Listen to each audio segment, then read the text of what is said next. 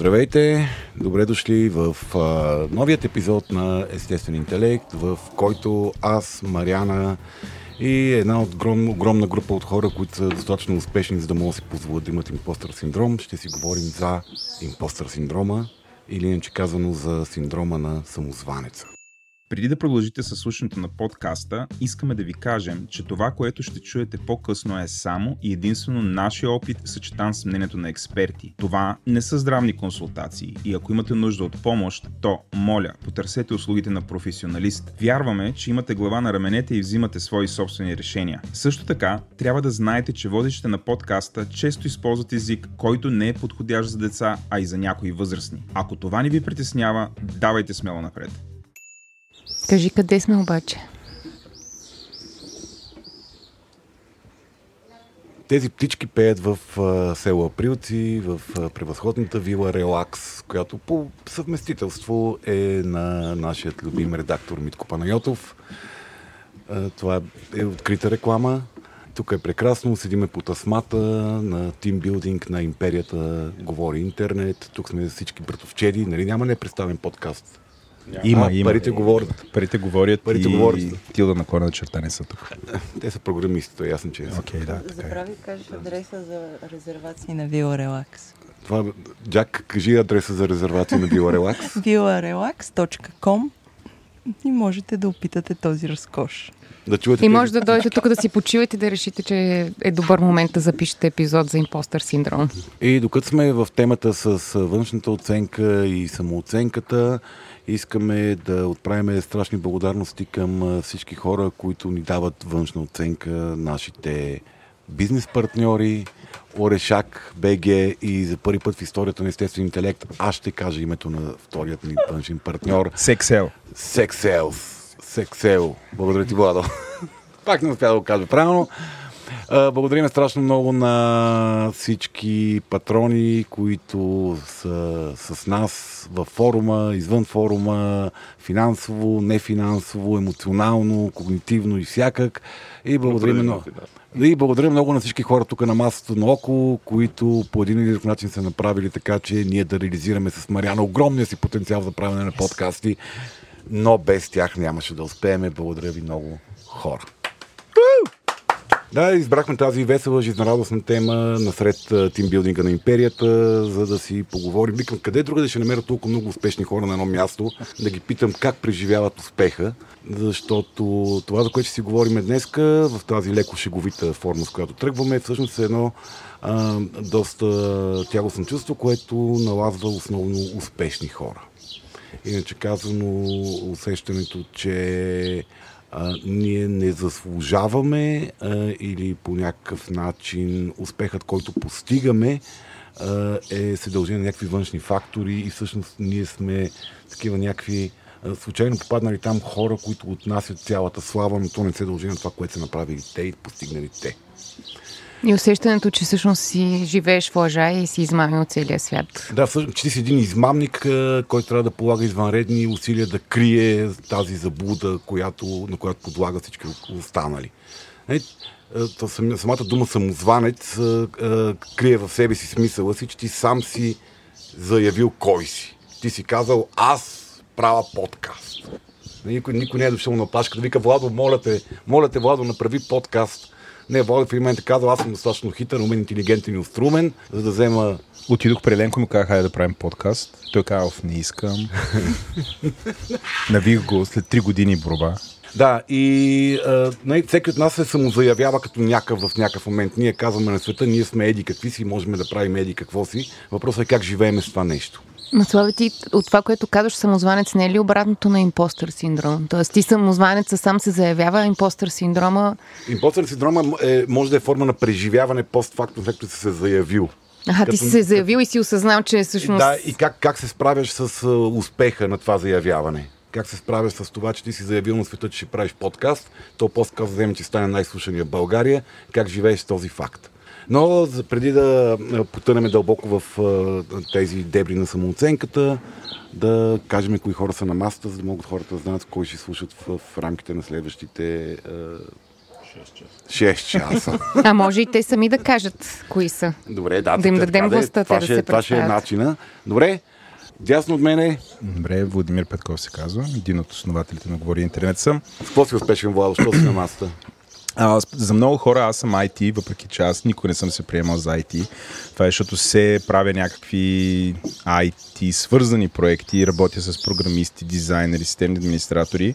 А, и нали, този дисонанс, който имаме, понеже за, за хората IT е едно нещо, в смисъл един, IT може да прави всичко и когато нали, ти си на ръководна позиция в IT, а, те приемат, че ти можеш да правиш всичко, което могат да правят IT-тата. И това в мене винаги създава такъв... Защото не е вярно. Mm. Няма човек в IT сферата, който може да прави всичко, освен Стефан Но има Кънев. очакванията към вас. Но има очакванията, да. И когато а, нали, на мен са ми се случвали неща от вида на, като ми видят а, колеги, примерно да ми викат да им оправям компютрите, м, въобще не ме бива за такъв тип неща. Или очакват ти да разбираш от изкуствен интелект до бази данни, много високо ниво програмиране, много ниско ниво програмиране, какво ли не. Нали, аз никога реално не съм се занимавал с такова нещо и това винаги ми е създавало този импостър синдром.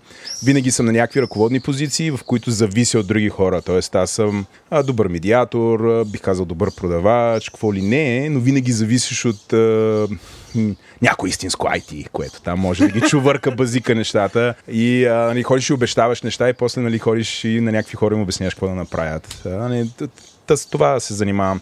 Управлявам фирма за изкуствен интелект в момента с Еленко, който също е на масата. Правим, говори интернет без никога да сме правили подкасти предварително. Добре. Дясно от Владо е братовчетката Джак от подкаста Братовчетки, чак ето. По по-малката сестра.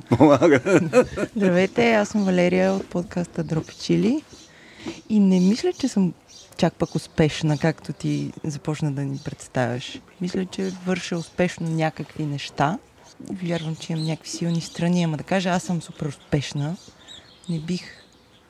Успешна си в най-слушания кулинарен подкаст в България. Поради бидейки единствения. Ето, е, ето една от класическите прояви на импостър синдрома. Моя успех се дължи на някакви външни обстоятелства, а не на това, че съм направил нещо добро. Прекрасно е, че нямаш импостър синдром, Джак. Дясно от Джак е любимият кашлящ редактор Митко Панайотов. Зададих се с кафе. Ние, докато записваме, Митко има рожден ден. Само да отбележим този прекрасен факт. Стана на 42. Да. Моля го изпеем на български. Няма уиски. Няма уиски, да. Митко, с какво си успешен? Здрасти, ами аз май преди бях по-успешен от сега, сега просто работя в Говори Интернет. А преди колко успешен. Като малък, може би бях, се водих за успешен Млада надежда. Бях главен редактор на един от най-големите сайтове за култура и изкуство тогава под моста. А, общо взето директор на водопад, защото беше нали, доброволна, ама все пак години наред бях редактор на 20-30 души екип. После започна да се занимавам с Говори Интернет, където съм редактор и правя ден. И имам фундация за документална журналистика. Може би най-голям, най-голямото ни признание е, че с моя колега станахме журналист на годината миналата година. И така. Но нямам импостър синдром. Добре, това, и, това, и това е успех ми. Да нямаш импостър синдром. да. Той нали каза, че успешните хора, аз съм случайно попаднал на тази маса, просто им дошли на гости. Случайно един журналист на годината е попаднал на тази маса. Чудиме се, е, мо ходиш да мариноваш ребрата. А, Аз съм Маргарита Доровска и съм а, кураторка по професия. От известно време управлявам музея на хумора и сатирата в а, Габрово. И все още не съм и зрители от Империята говори интернет, а, където а, правя говори артиста или не говори артиста. Зависи дали му се говори. С какво си успешна? Мисля, че в, в, курат, в кураторската работа, мисля, че м- някакси добре успявам да срещам а, интересни артисти с а, публика и то винаги през призмата на нещо съвременно.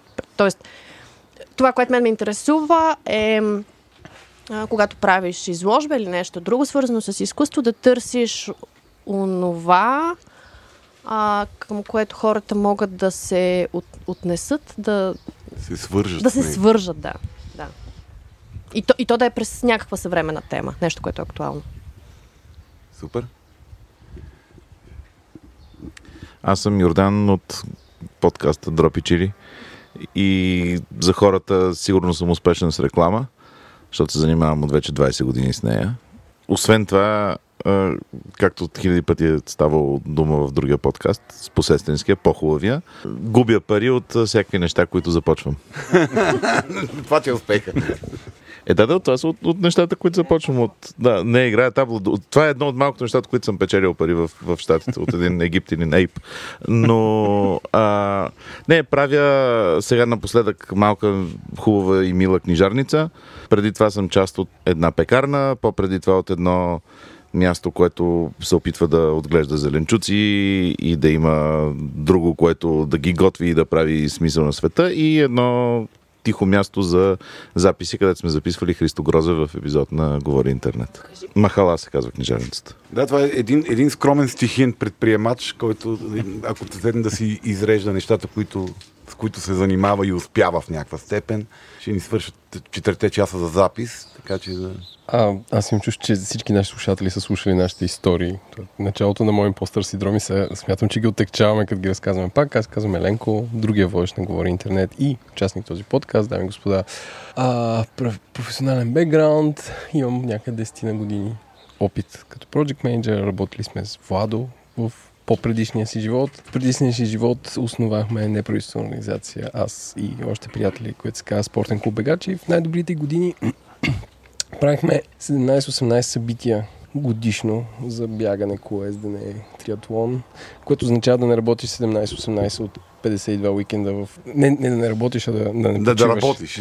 да, в а, годината и реших, че ми е омръзна и това да организираш събитие е много стресово, защото много, много малко нещо може да обърне нещата за много хора, но да, в добрите години състезанията на бегач се участваха някъде 7-9 хиляди човека, което нали, смята, смятам, че ако си раздвижил или си променил живота на 7-9 хиляди човека на година е, си струва. А, и сега се занимавам фултайм с правене на подкасти. Добре, а сега това са гостите на масата и за да не превръщаме епизода в а, така... Автоеротичен. Много, да, много фокусиран Говори само интернет. върху хард forever. феновете на Да. Говори интернет империята, да, да отидеме към а, темата на днешния епизод с помощта на Мариана, която ще ни помогне да управляваме разговора максимално А, така. ефективно. Без да говори за себе си обаче, така че съм... Лиших се от тази отговорност и това бреме. Ами, едно нещо, което сега забелязах, което, докато всички споделяха, беше, че не сме съвсем наясно какво точно означава импостър синдром. Тоест, мислим си, че го имаме или че го нямаме, пък може да се окаже, че всъщност е обратно. Както Джак сподели, че всъщност няма импостър синдром, обаче въпреки това така има едно усещане, че може би подценява колко точно е успешна. Така че дай да си го да си го разграничим какво аджеба е това нещо и диагноза ли е и, и защо звучи толкова кокетно и бутиково и модерно и, Mm-hmm. и някакси такова, като някакъв тренд. Ами, да, този епизод може да се гледа като някаква разширена версия на Зубърчето, защото наистина нали, рубриката Зубърчето е рубрика, в която ние се опитваме да осветляваме някакви понятия, които стават много модерни и се злоупотребява с тях или по някакъв начин се разбират а, грешно. А, и наистина напоследък импостър, импостър синдрома бележи някаква така, мода, става модерно понятие. Хората а, говорят а, страшно много за него, защото той е... Но, в момента, последните години, може би покрай социалните мрежи, нямам никаква идея защо, е страшно важна темата за самооценката. За това какво е разминаването между това как те виждат хората и как виждаш ти себе си. И понеже импостър синдрома изследва именно тази, е, тази, тази синхронност на външната и вътрешната оценка, той стана много модерен.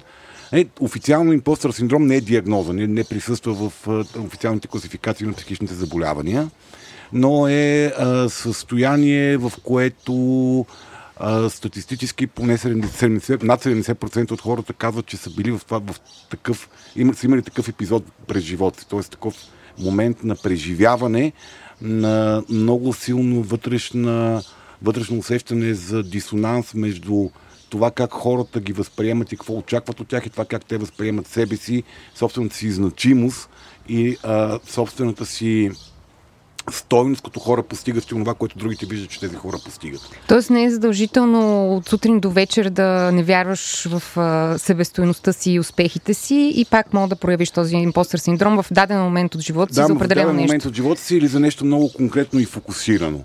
Нали, това е свързано с а, а, начина по който ти оценяваш собствената си стойност. Тя може да бъде много по-генерална оценка на собствената си стойност или оценка на собствената си стойност в определени ситуации. Да речем една от ситуациите, в които това много често се появява е родителското. Родителството. Нали, в момента всички ние, които в момента се възпроизвеждаме, сме бомбандирани с зловещата претенция какви родители трябва да бъдеме. Има огромно количество self-help книги, help книги, леко назидателни статии, които размахват пръсти и обясняват какво трябва да прави с децата си, за да си свестен човек. И много често а, ние, новите родители в тази част на света, имаме едно усещане за не... Че сме провал. че сме провалени родители, за непълноценност на справяне като родители. И ако детето случайно прояви някакви екстра умения или се справя много добре в нещо, Това със сигурност не се дължи на нас. то, да, ние, вътрешното ни усещане а, о боже, да, ама аз не му обръщах достатъчно внимание като малък, аз не му бях купил дървени играчки, аз един път го пляснах през ръката, като каза да си измие зъбите на 45-та минута, не издържах и го пляснах през ръката. Не, не, то това е случайно, това е, нали, то, то, заради него си е толкова. Да, да, добре че, добре, че е добро дете, защото... Да, импостър синдром е точно това. Ние се фокусираме върху недостатъците си, върху пропуските си, върху слабостите си, някакси губейки идеята за, за успеха, губейки обективната представа за това какви таланти и качества имаме и какво всъщност постигаме, прилагайки тези таланти и качества. А може ли да възникне, ако да речеме, аз съм така много обективна преценка за това, докъде съм стигнала в живота ми, да речем кариерно, а, но имам много тежък импостър синдром за нещо друго, с което се занимавам. Тоест, може ли да възникне на фона на някаква много здрава, здрава, здрава усещане за себе си? А, може в стресиращи ситуации, в които ние сме в ситуационния импостър синдром, най-често възниква, когато ние сме в нова роля. И нямаме добра обективна изградена оценка още за това какво правиме и какво от това, което се случва, причинно-следствената връзка на нашите, нашето поведение и последиците, от които се виждат в реалността. Нали, ситуационният импостър синдром е когато влизаме в някаква нова роля с повишени, повишени очаквания, но по-скоро той стъпва върху някаква личност на личностни характеристики, които ни така, подложили са той да се прояви. За които... Тоест не е от, съвсем от нищото Ми не е съвсем от нищо. Да, дисонанса в самооценката, а, си има, всеки човек си има някакви хронични а, такива теми. Да, В- някакви петна слепи. М, м. Добре. Добре, какво, какви са признаците на това, че имаме такъв тип самооценка? Тоест, как може да се улавяме, че имаме импостър сме синдром? влезли в... в сме, имаме някакви белези на, на, на импостър синдром. Значи, импостър синдром по принцип възниква като изследване върху самооценката на чернокози жени, 70-те години, тогава се използва за първи път. Тяхният дълбок вътрешен дисонанс, когато те са поставени в абсолютно исторически не, непознати до момента роли за чернокожа жена. Тоест, те започват да стават лидери, започват да стават публични личности, започват да могат да работят. Опра имала ли импостър синдром? Не съм, не съм запознат, но говорим за такъв тип жени. Нали, жени, които за първи път биват поставени в нетипично успешни роли до момента исторически. Нали, и те са буквално в небрано лозе. Нали, Ти си първата чернокожа жена, която да речем води телевизионно шоу. Това е супер. Това е защото ти нямаш съществуващ ролеви модел, който да който имитираш. да нормира и нали, много често причината за, за импостър синдром е токсична среда, в която, която вирееш. Тоест на теб, ако ти обяснявам, че ти не ставаш за нищо, изведнъж ти постигаш успех поради вътрешните си потребности. А не е ли по-скоро втория, не първия? Защото първия е, е именно в небраното лозе. Той няма с кой да се сравнява. Докато втория такъв, аз не съм като този, дето беше преди мен. И вече имам спрямо кого да имам импостър Сравнението синдром. с други хора също може да бъде причина, но това, което а, каза Марги, а, е, че а, ако на тебе ти е внушавано, че на тебе това не ти е мястото, или че ти не ставаш, ама някакси поради някаква причина успяваш да изпълняваш тази роля, в тебе остава едно дълбоко вътрешно усещане, че а, ти заблуждаваш хората с това, което правиш, а ти си един човек, който много дълбоко вътрешно не става за това нещо. И токсичната среда много лесно отглежда а, такива, а, такъв тип тревожност, защото а, импостърен синдром е тревожност. Нали, неговата манифестация е тревожност и неговата причина е тревожността, че аз не съм този, за който се представям и за който хората ме мислят и ще ме хванат, че не съм. Аз имам друга, а, друго обяснение, но може би после някакси ще стане по-ясно, че всъщност точно когато си в токсична среда, която ти трябва да преодоляваш, mm-hmm. ти нямаш шанс за импостър синдром, защото а, това, което постигаш, ти го постигаш въпреки тази среда. А, да, въпросът е как реагираш. Да речеме, пример. Имаш работодател, шеф, който през цялото време ти обяснява ти какъв неудачник си всъщност и как ти търпиш някакви успехи, кариерни успехи, да израстваш в фирмата, благодарение на това, че той те търпи. Благодарение на това, че той ти дава шансове. Благодарение на това, че той те понася. Благодарение на това, че той ти дава ресурси. Не заради себе си. Ти си продукт на неговите усилия. Нали? И това е токсична среда. Или да речем, живееш с партньор, който през цялото време ти обяснява, че ти си човек, който не става. Който Или не може да се оправи сам и който добре, не може да се да, оправи да, сам му и добре, че съм аз да го направя това и добре, че съм аз да го направя това и добре, че съм аз да го направя това. Тоест ти започваш да живееш с една идея, че да, аз изпълнявам ролята на финансов директор, да речеме, но аз, съм, аз не, не съм за тая роля. Аз, аз, аз никъде друго да не мога да бъда финансов директор, защото аз съм добър финансов директор заради шефа ми. Нали? Или аз изпълнявам ролята на успешен гражданин, родител, е, нали? но аз си знам, че не ставам, защото ако не беше онзи, който ме подкрепя в къщи, аз не, не, не мога да изпълнявам тази роля. Тоест, токсичната Как, среда... как това е импостър синдром? Това не е ли някакъв синдром за мало... Не синдром, ми е за малоценност. Йордан е, дето Мика се казва да се представям, да. А, импостър синдрома би могъл да се нарича разговорност и, и, и от, е, такова комплекс за малоценност. Тоест, аз съм много по-малко ценен от това, което манифестирам, че съм. От това, което хората виждат, че съм. Да речеме, много често хората изпитват едно, едно, от много тегавите е, усещания за импостър синдром е чувство, че аз не реализирам потенциала си. Тоест, аз съм много успешен човек, а като Данчо имам 15 бизнеса, а, нали, направил съм някакви страшни неща, търпа награди и така нататък, но аз и знам, че аз не съм направил всичко възможно, което аз мога да направя. Нали, тази постоянна вътрешна неудовлетвореност, че ти не си използвал максималния си вътрешен капацитет и ресурс, води до това, че хората ти казват, браво, ти го направи много добре, ти си викаш, бас, какви неща мога да направя, ма какво съм направил, нищо не съм направил. Маргарита, ама това не е ли болна амбиция? Ами това е а, а, липса, на- разминаване, ми- може да се нарече сигурно и болна амбиция, но разминаване между самооценката на реалното и, и, и, и това, което ти смяташ, че би трябвало да бъде идеалното.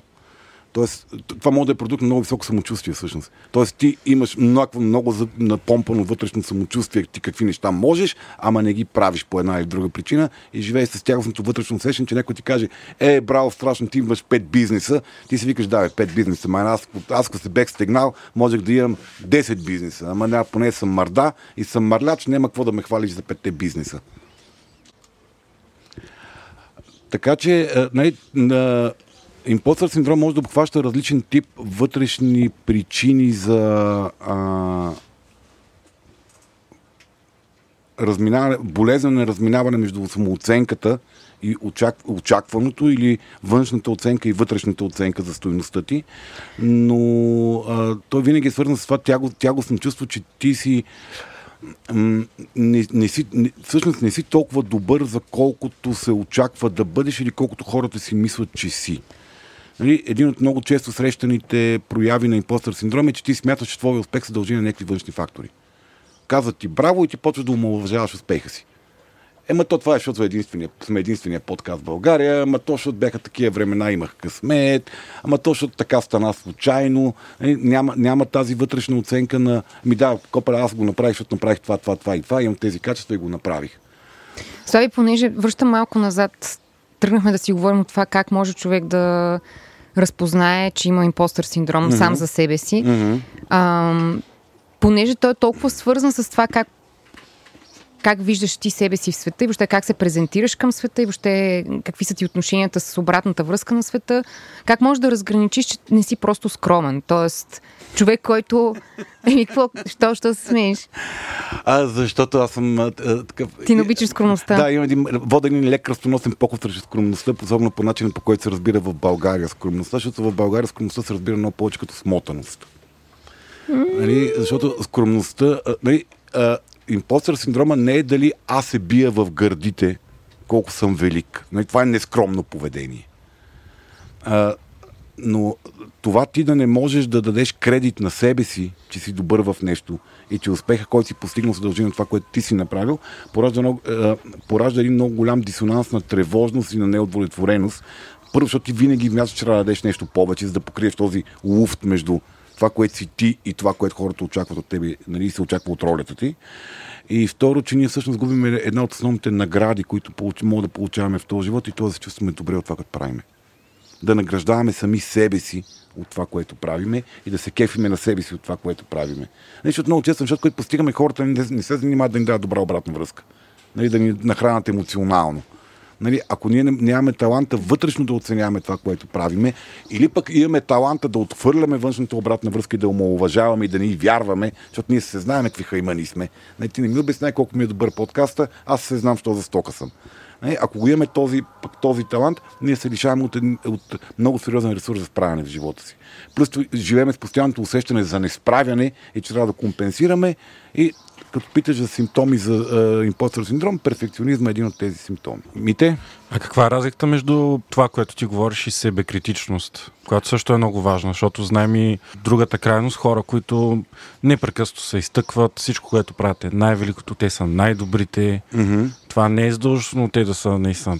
Всички успешни хора, които аз познавам, имат голяма доза себекритичност. Това прави ли ги импостери? Да, себ- себекритичността е ва- важен, важен корективен механизъм, който те помага ти да коригираш грешките си и да не се самозабравяш, т.е. да не смяташ, че винаги действаш правилно. Ама тя е малко като инструмент, която ползваш в конкретен случай. Ако е по принцип от сутрин до вечер 24-7, Вече говорим за нещо, Да. да. За нещо различно. Нали? А, защото а, себекритичността не е нещо, което а, или го имаш, или го нямаш. Говорим за степента, в която го имаш.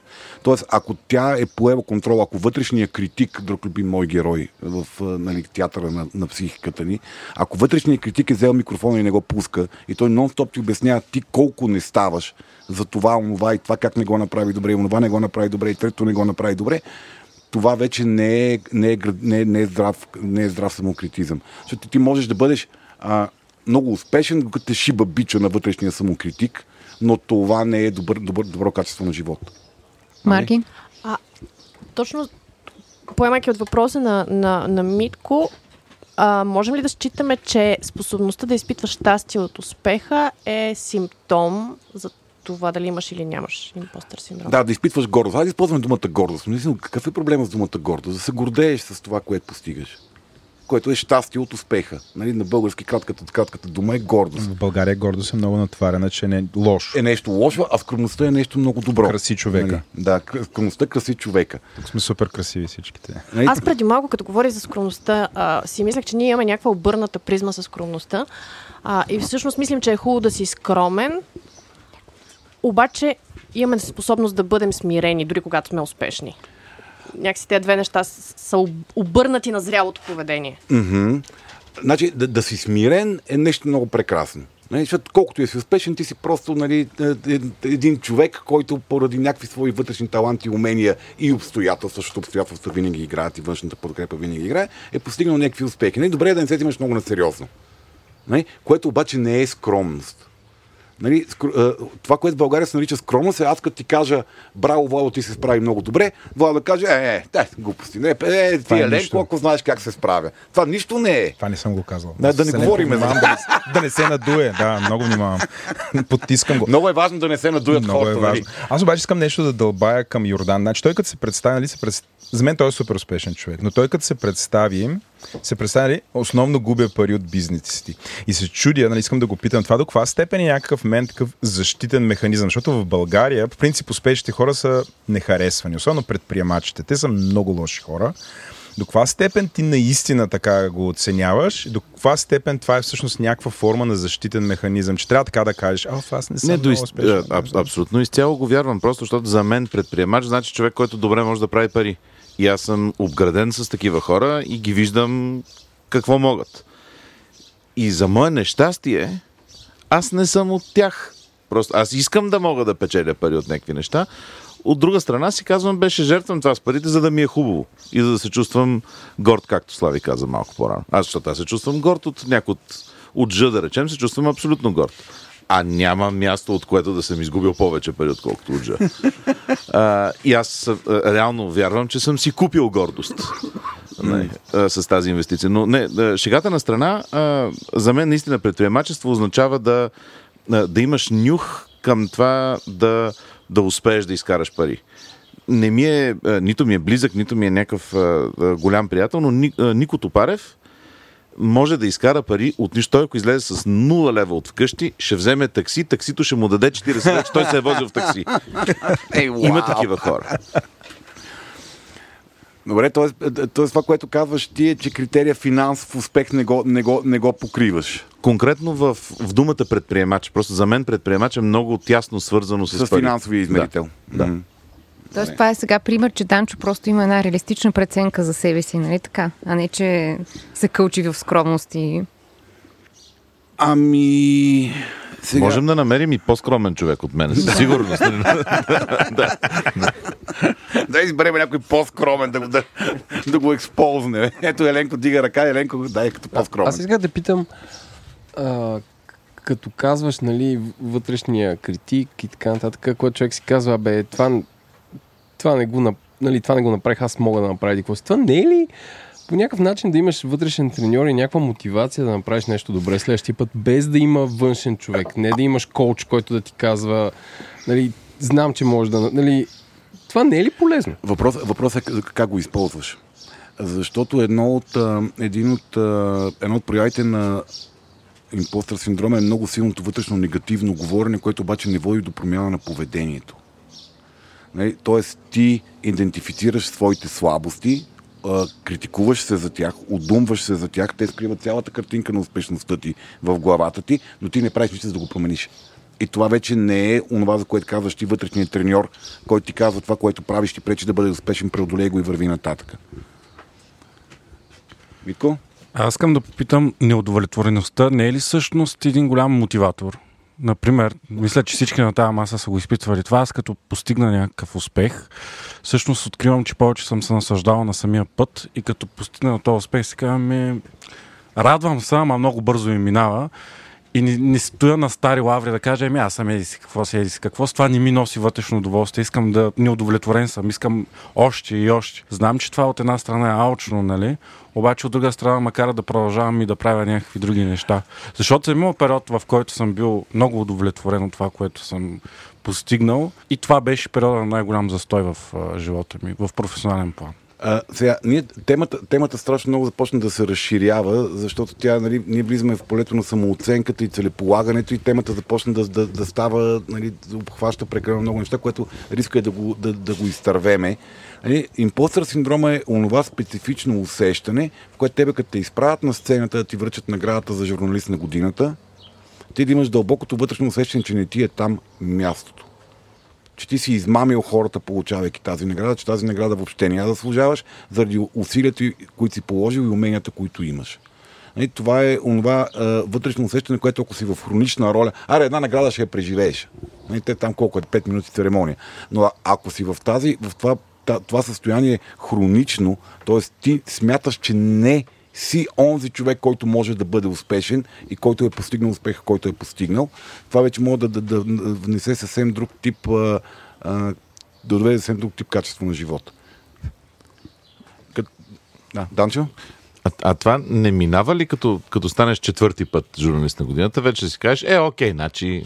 Е, би, могло, би могло да бъде, въпросът е, какви, какъв е как, какво е онова, което отдолу да те държи в това състояние. Защото ако са устойчиви личностни характеристики или токсична среда, в която живееш, нали, ако работиш в една редакция, където ти обясняват такъв нали, неудачник си, и аре там ходи си, вземи наградката и се върни и си напишеш материал, защото те знам каква мърда си. Нали, и ти тази награда я печели, защото а, нашата медия ти е дала възможности да се изявиш, няма ти мине четвъртия път, като отидеш, тогава най-много се чувстваш просто още по а, не, на, не на мястото си там за четвърти път. И, и това, което много често ам, импостър синдрома прави, че ние всъщност развиваме умението да се саботираме сами себе си. Тоест, ние не можем да се възприемем като човек, който може да бъде успешен и правим страшно много неща, които саботираме сами себе си, за да не сме успешни, защото ние знаеме, че не сме успешни хора. Като да речеме, аз знам, като си говорим за вътрешния самокритик на Еленко, нали, който е твоят треньор, аз знам, че ако правя редовно гимнастика сутрин, аз съм много по-енергичен и ще мога да от опита си го знам, преживял съм го, че мога да отмятам цялата си работа, всичките си работни задачи до 2 часа и после да имам свободно време. Но аз правя един път гимнастика, правя втори път гимнастика, но бе, това почна става прекалено правилно, копе. Това не съм аз. И, и започваме да спираме да правим гимнастика, започваме да, да пиеме бири от 10 часа, започваме да си лягаме късно, спираме да правим гимнастика, защото ние не можем да се видим в образа на успешния човек. Дори да почнем да правим успешни поведения, ние не можем да се видим в образа на успешен човек и съзнавано или несъзнавано се самосаботираме, за да влеземе в онази роля на успешен човек, която вътрешният ни треньор и критик ни казва прави го това, това е добре за тебе.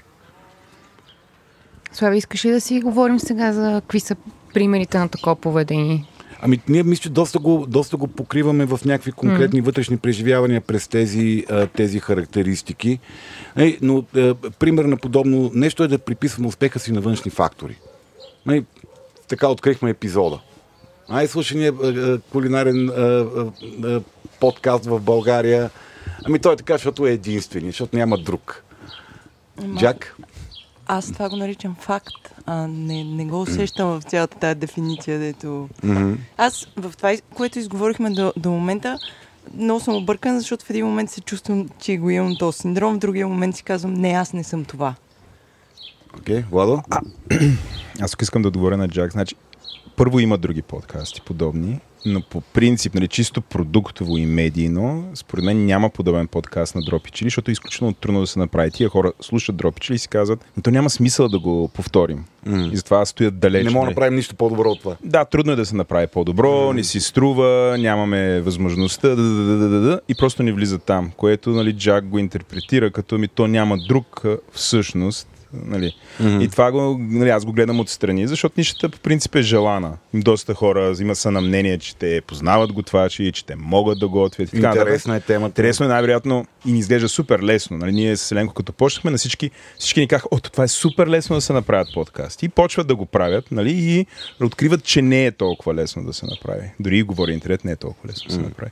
Дропич ли не е лесно да се направи. И според мен, нали, всъщност това, което тя казва факт, аз я челенджвам тук сега пред всички, че нали, факта е, че е всъщност супер трудно да се направи дропи чили и затова много хора не влизат там и затова няма, нали, което по принцип липсата на нещо подобно на конкуренция е оценка за това, че всъщност те се справят добре. Заповядай. Ама аз мисля, че ние знаем, че правим нещо добре. Дам чоколад и глава. Но това, което казваш ти е много... Понякога ми струва, че го имам, понякога ми струва, че го нямам. Mm-hmm. Нали, всички ние, хората, а, в главата ни се въртат всякакви неща. Понякога, мисля, тези неща, за които говорим, всеки от нас понякога ги е изпитвал. Нали, получаваме позитивна обратна връзка, която смятаме, че не заслужаваме. Поставят ни в ситуация на оценка, в която ние сме такива, абе, това не ми е тук място, аз не съм толкова, аз се знам какъв съм, нали, какво ме хвалите в момента. А, чувстваме се, че а, нали, сме могли да бъдем много по-успешни, отколкото а, сме постигнали, няма какво да ме хвалите. Нали, имаме ги, всички си тези неща, понякога ги имаме. Идеята на този епизод, защото пък ние нали, живееме с нарцистичната претенция, че помагаме на хората, някакси работим за повишаване на качеството на живот на слушателите си. Нали, да, да, да чуваме, когато тези неща се появяват в главата ни, да ги разпознаваме като такива, каквито са. Не? Защото понякога ние наистина не сме положили необходимите усилия, понякога наистина абсолютно случайно сме постигнали успех, понякога похвалите са неадекватни, но, но когато това става хроничен начин, по който ние реагираме на, на, на разпознаването на смисъла и на успешността си в живота, е добре да ги фащаме тези моменти и да ги, да ги, да ги тушираме, да ги преоценяваме, да ги преосмисляме, да ги обективизираме и да знаем, че понякога те идват от друго, не, не от това реално колко сме успешни и реално какво сме направили и постигнали. Какви са допирните точки между импостър синдрома и перфекционизма? Давам пример. Ти каза Дропи Чили е супер, Данчо тук почна на ти глава, аз съм си говорил с Данчо, като сме редактирали Дропи Чили. Ами то Дропи Чили е много яко, ама не, не знам си кой, мамата си джасал подкаст в Америка. Аз знам Данчо как ги редактира, той прави примерно 5 минути е една шапка в началото, даже ще дам епизода за Кристин, а, който беше нали, феноменално началото, там музика, джаз, врати се затварят и примерно той го е правил това според мен няколко часа с, на няколко канала и примерно Данчо със сигурност като прави нещо е перфекционист. Mm-hmm. И ти като му кажеш дропи че е супер, той клати глава, бе не е толкова супер. И за това ми е въпроса, има ли прилики, допирни точки, какви са разликите всъщност между перфекционизъм и импостър синдром. Тоест ти си успешен, другите ти кажат, че си успешен, ама ти си, не бе, може повече, може повече. А че перфекционизма е свръхинвестиция поради страха от външната оценка. А, така че перфекционизма може да бъде а, страха при прекомерната важност на външната оценка, е така да го кажем. А, перфекционизъм може да бъде реакция на импостър синдрома. Тоест, а, аз бивам поставен в ситуация да правя презентация продуктова пред клиента. Нали? Аз се знам, че аз не, не, не, не, съм, не съм достоен за това нещо. Аз не ставам за това нещо. Има много по-добри от мене, които могат да направят тази презентация. Кой се мача да работя с този велик клиент? Нали? Затова аз ще седна и си проигравам презентацията цяла нощ. Нали? Аз ще седна и ще а, тренирам всеки слайд по 5 пъти, ще го мисля 28 минути на слайд, нали, ще го изигра 10 пъти пред огледалото, отивам на среща с клиента, правя една презентация, която е добра, недобра, зависи клиента как реагира, как, дали е махмурлия или не, много, много неща зависи какъв е резултат от това, което правиме. Тръгваме си среща, викаме, его, аз не се справих добре. Аз и знаех, чето ето на този слайд не казах онова, онова и онова, което си бях помислил. Тоест, перфекционизъм може да бъде реакция на тази, този дълбок страх, че ще ни разкрият като самозванци. Че а, са ни връчили а, роля, отговорност, задача, за която ние не сме достойни да изпълниме, ама някак сме се набутали в ситуация да твърдиме, че може да я изпълниме. Данчо? в отговор на Митко, а, не е перфекционизъм причината да клати глава, а е според мен синдрома на, ако има такъв изобщо, на what if. Просто си задавам въпроса, ако се занимавах постоянно, единствено и само с това, не да се геченя на 40 места, и ако можех да сядам да редактирам всеки епизод, той нямаше ли всъщност да бъде много по-добре. И то не е до, според мен, до перфекционизъм, ами е такова, пу, нали. Па не дай си Боже, па само с това се занимавам, сигурно тогава няма ми харесва нещо друго. Но Маги?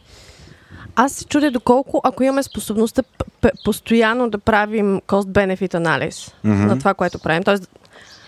това е толкова важно, ще инвестирам в него толкова и ще извада от него еди си какво. Дали това би могло да ни помага да се справяме с а, от, оценката. Тоест, аз избрах съзнателно да вложа това, защото очаквам съзнателно такъв резултат от една страна. От друга страна си имам за себе си, понеже обикновено инвестирам повече, а, имам много добро обяснение защо го правя. Защото когато ти инвестираш повече, ти, ти очакваш някакви резултати от нещо. Но когато нещо е добре направено и барнато, съвсем случайно си излизат други резултати от него. Mm-hmm. Така че за мен е много... Това аз постоянно си задам този въпрос.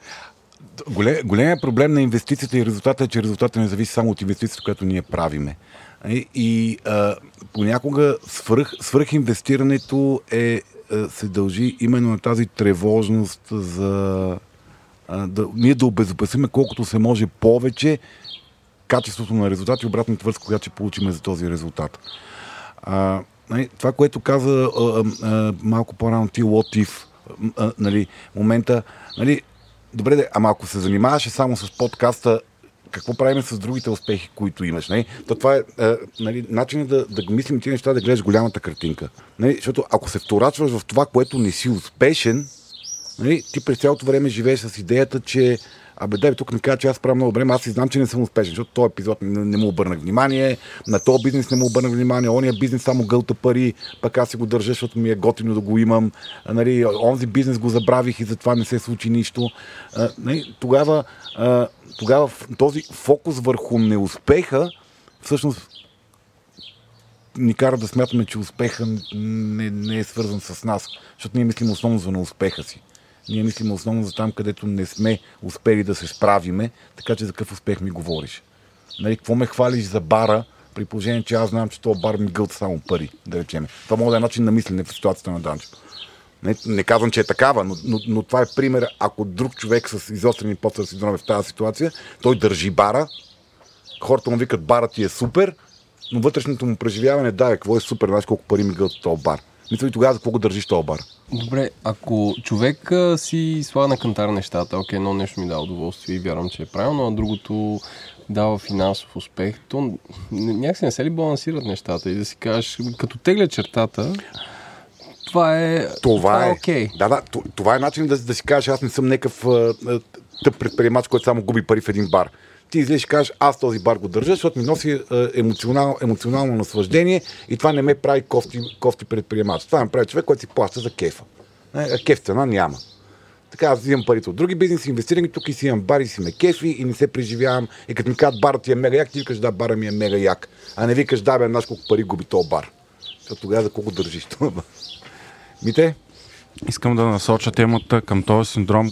В началото казахме, че не е само в професионален план. Mm-hmm. И да питам и хората на мас, случвало ли ви се да сте в някаква ситуация, в която сте, би трябвало да сте много щастливи, спокойни, всичко е прекрасно, точно както го искате, обаче тогава изпитвате някаква силна тревожност. Все едно, не защото не ти харесва нещо, ами точно защото всичко е прекрасно и ти си казваш, на мен ми се е случило, ти си казваш, аз, абе, нещо не заслужавам да съм тук, нещо се Кое ми обърка. дава правото да бъда тук, А, да и- преживявам това нещо. И ми поражда тревожност. Даже колкото по-прекрасно е на нещо, толкова по-тревожен съм се чувствал. Ама мите, много хубаво не е на хубаво е казал народа. нали? То, то, то, това е. Мисъл, кой си ти, че ще ти е толкова хубаво, бе?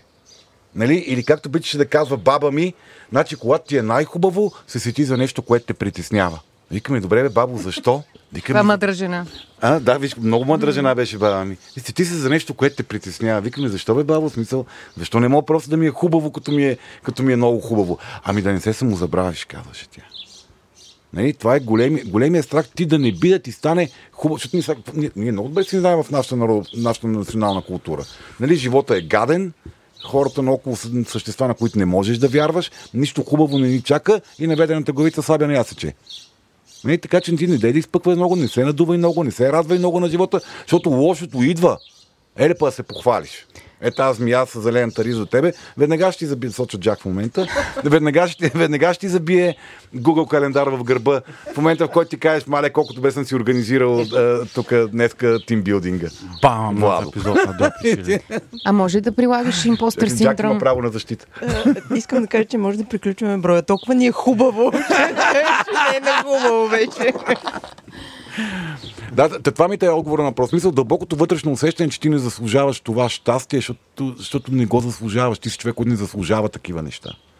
Не, ти може да си работил страшно много, за да го постигнеш, но едно дълбоко вътрешно усещане, че не е хубаво. Не, не, не, не ти е тук мястото, бе.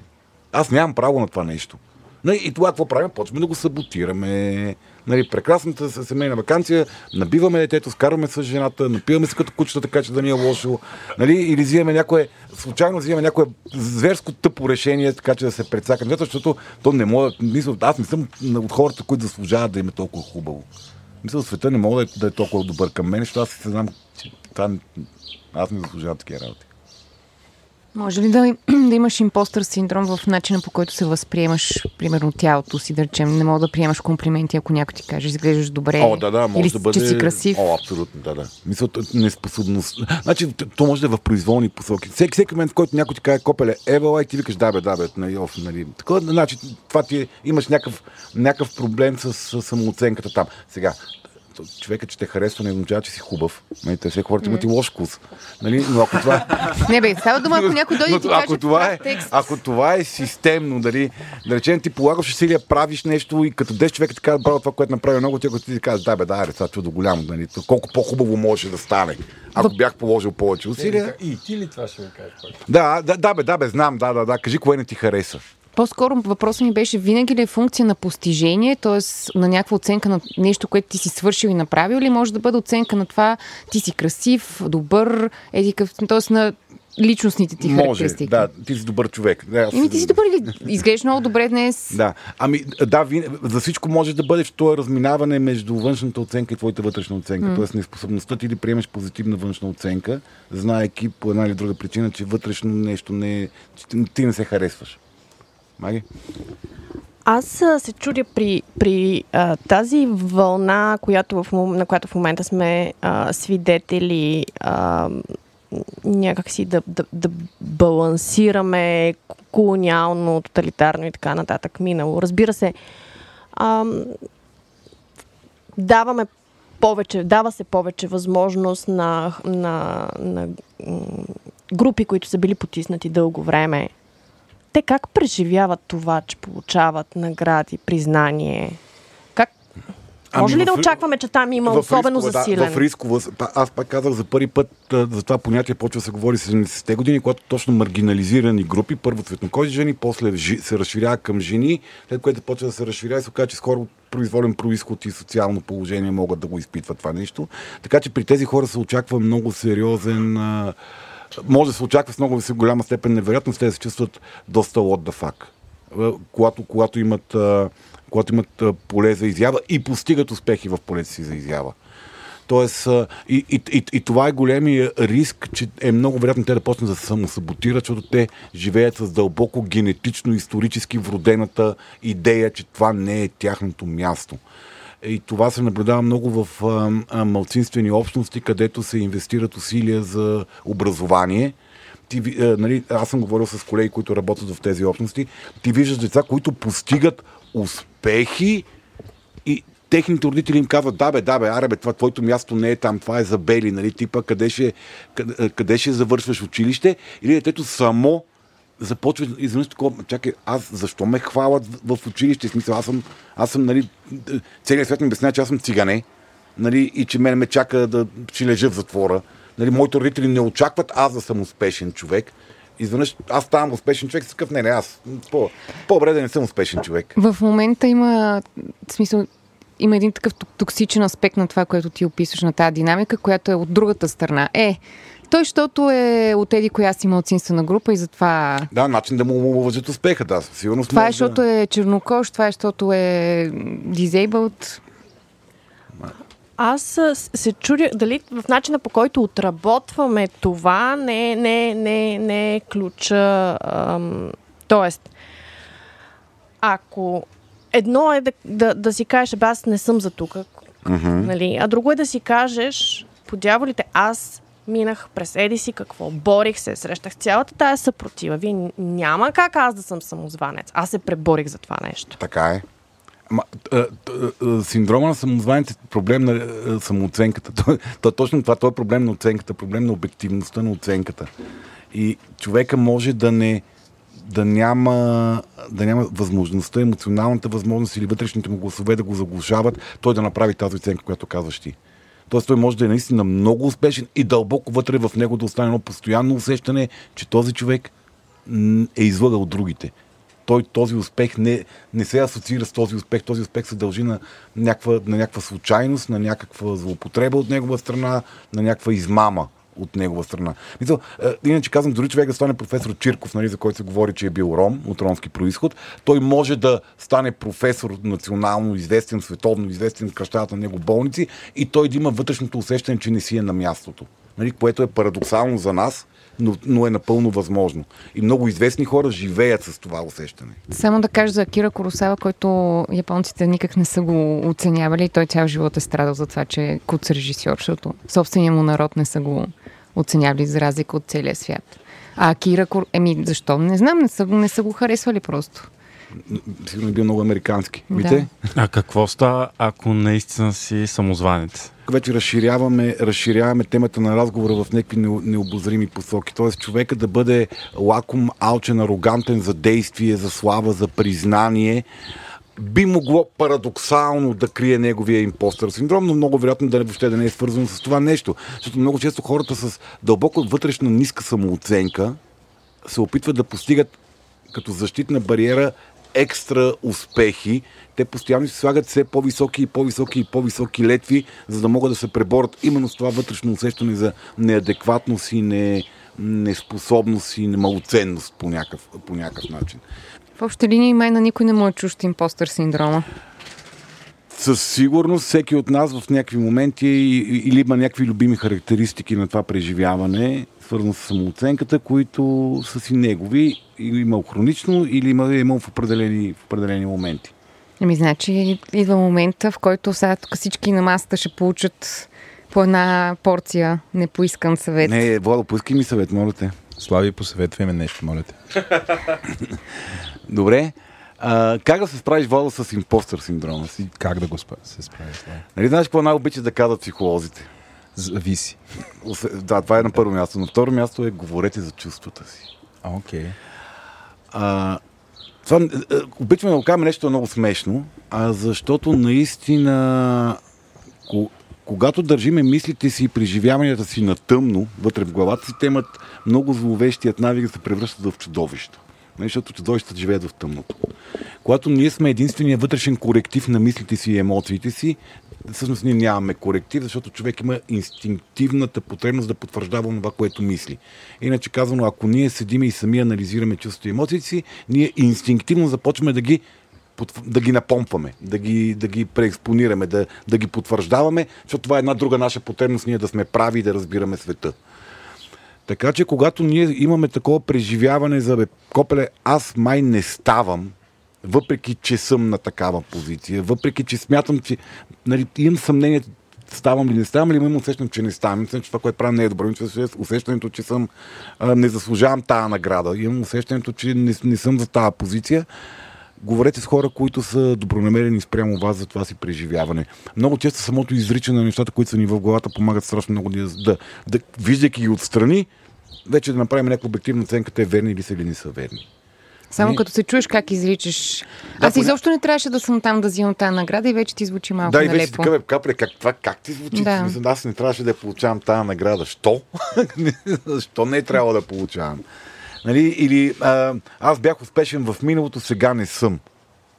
Чакай, Защото това, изведнъж това си паднал звучи ли ми, да, това да. звучи ли ми да, вярно, нали? но докато е в главата ни е вярно. М. Докато е в главата ни е вярно, то това е, че е, ние нямаме много силна, силен капацитет за авторефлексия и понякога другите хора са, са много добър метод ние да се чуеме какво, какво искаме да, да кажем. Стига да не, да не се разлее в някакво непрестанно търсене на външна валидация. Е, да, да, не, аз не говоря за да ходиш, абе, аз про тебе, Владо, добър ли съм? Аз добър ли съм, Владо? А, Добре ли правя подкасти, Владо? Не, не, не говоря за това. М. Не, просто да говориш за вътрешните си преживявания, съмнения в капацитета си, Данчо.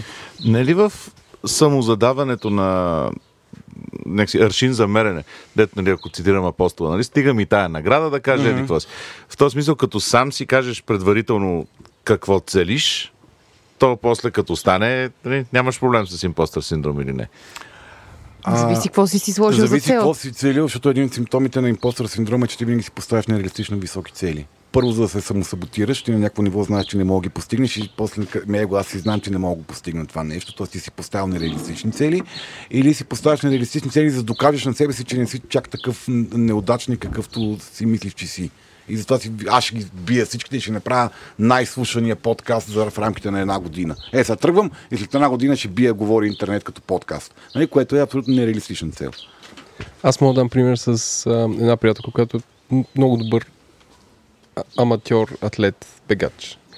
И ходиме на един маратон в Роттердам, тя си поставя някаква цел, смазва я с 5 минути си бие времето и на следващия ден викам, а как си, нали, как, как се чувстваш? Тя, Абе, нямам мускулна треска, значи не съм се напънала достатъчно, можеше и още, нали? Което Да, при, ето- при ето- този ето, тип това е жестока такова, да. хора, Да. нали, и аз такъв съм, чакай, ти дойде, това ти беше целта, бия с 5 минути, а, всичко е окей, всичко е постигнато. Изведнъж а, вътрешното си казва, сега, бях напънал още малко. Не.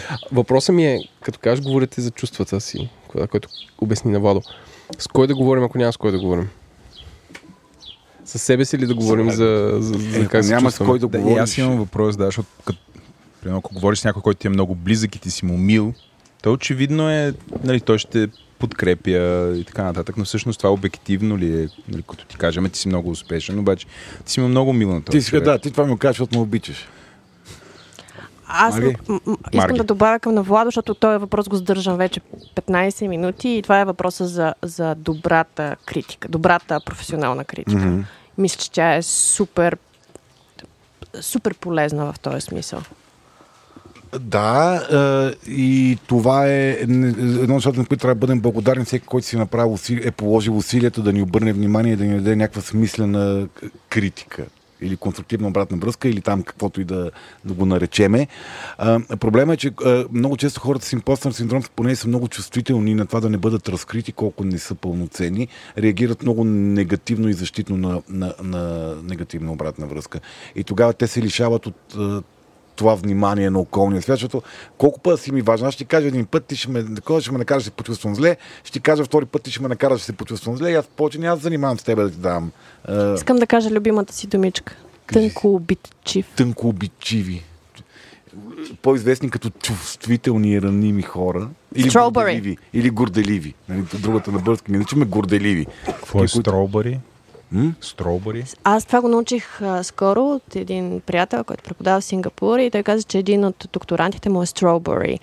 Толкова Дели- нежен и фин и деликатен, че като го пипнеш и той вече се е повредил. Като, я, като такова, бе, като ягодата, като я, на- я много лесно, много се такова, или дината. Ти, ти нарезаните парчета диня. Нали знаете, като го докоснеш съвсем леко, Окей. Дам чужие, че се обърка. и тиквите са така. Ами, Гладни сме, гладни сме. Като рибая. Ранимо, ранимо като, Като чаша уиски. Раним като чаша уиски и нетраен.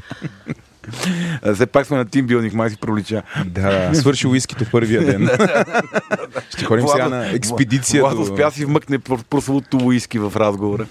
Владо ми прави импостър синдром, защото аз съм напазарувал за рождение си ден 1 милион ръки работи, обаче Владо за десети път каза, че няма уиски. Има ракия, така ли? И бузел съм брутални ръки. Хора, водим подкаст. Преди да я разказал Смятай, митото че- за жи. Смятай, Еленко да ни връща по те.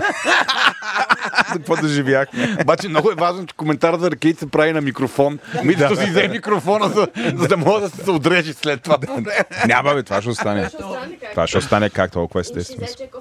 Дата, а, а, нали, чуването, чуването на, на външна обратна връзка и приемането на външната обратна връзка е нещо, което е, а, може да ни помогне много ние да си обективизираме картинката, т.е. да успеем да интегрираме и външния поглед и да се дигнем малко по-нависоко в нашата собствена оценка за това, кои сме ние, защо постигаме успехи, къде ни е място и какви са ни качествата. Не, чуването на, на, на, на критики, това, което ти постави като ъгъл на разговор е нещо, което е много полезно. Но хубаво да може да чуваме и позитивните обратни връзки наистина. Защото хората с импостър синдром много лесно чуват критики понякога, понякога ги чуват дори там, където ги няма, не? Защото те търсят едно потвърждение постоянно отвънка, че не са толкова добри. И чуват, ти това сега, като го казваш, имаш предвид нещо негативно. Какво ми гледаш сандалите? Не ти харесват сандалите ми, нали? Мисля, едно такова постоянно очакване, че а, нали, другите хора, това, което казват към тебе, потвърждава твоите гласове в главата, че ти не си достатъчно добър. Малко самогушкане, значи самопотупване. Ами малко обективна оценка на себе си, защото мога да не си за гушкане. Не, се вика, мога да си за ушамарване. Но, но обективна самооценка на, на себе си. А, нещо друго, което много може да, понеже Еленко ме пита преди малко как може да се справи с а, това нещо, да му дам един съвет и на, и на него. Той има нужда, да. Да, да.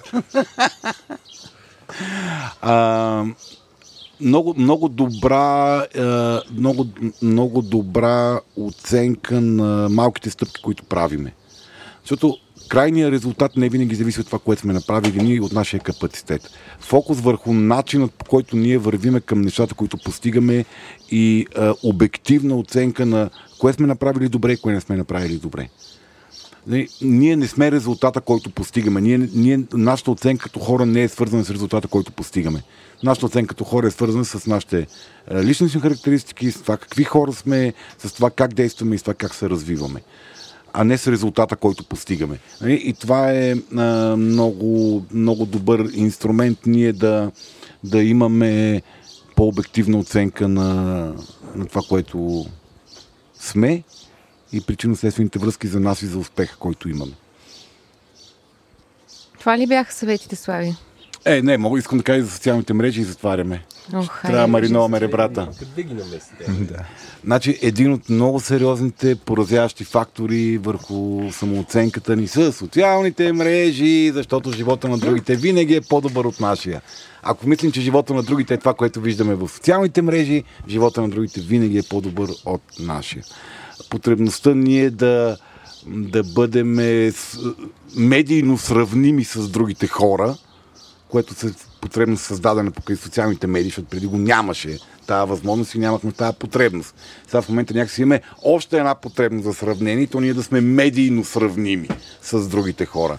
Тоест как изглежда моя живот, спрямо това как изглежда живота на другите, защото живота на другите постоянно ни бие в лицето. Е, е нещо много, а, което може страшно много да, да влияе върху нашето усещане за успешност. Нали? Защото аз постигам този успех, ама гледай, гледай го Данчо, Вайна. Гледай Данчо, тук пет поста днеска поснал, па това, па онова, па трето, па пето. Нали? Па, кой, кой, кой съм аз? Гледай Данчо Жечев, това какво направи днеска. Пет поста в това, па, па децата му красиви и успешни, па жена му готина и умна, па а, не говорим хубави неща за теб. Не знам, че Жечев жена му е тук, ама каза да не говорим хубави неща за нея, защото... А той е известен като мъжа на Аглика. Да, мъжа на Аглика, извиняйте, не, не жената на Данчо, а мъжа на Аглика е тук на масата, а Аглика каза да не говорим хубави неща за нея. Та, да, не, не следете на Данчо профила, той може да засили вашето, вашето усещане за това, че сте непълноценен човек и не заслужавате успехите, може и които по-хубаво да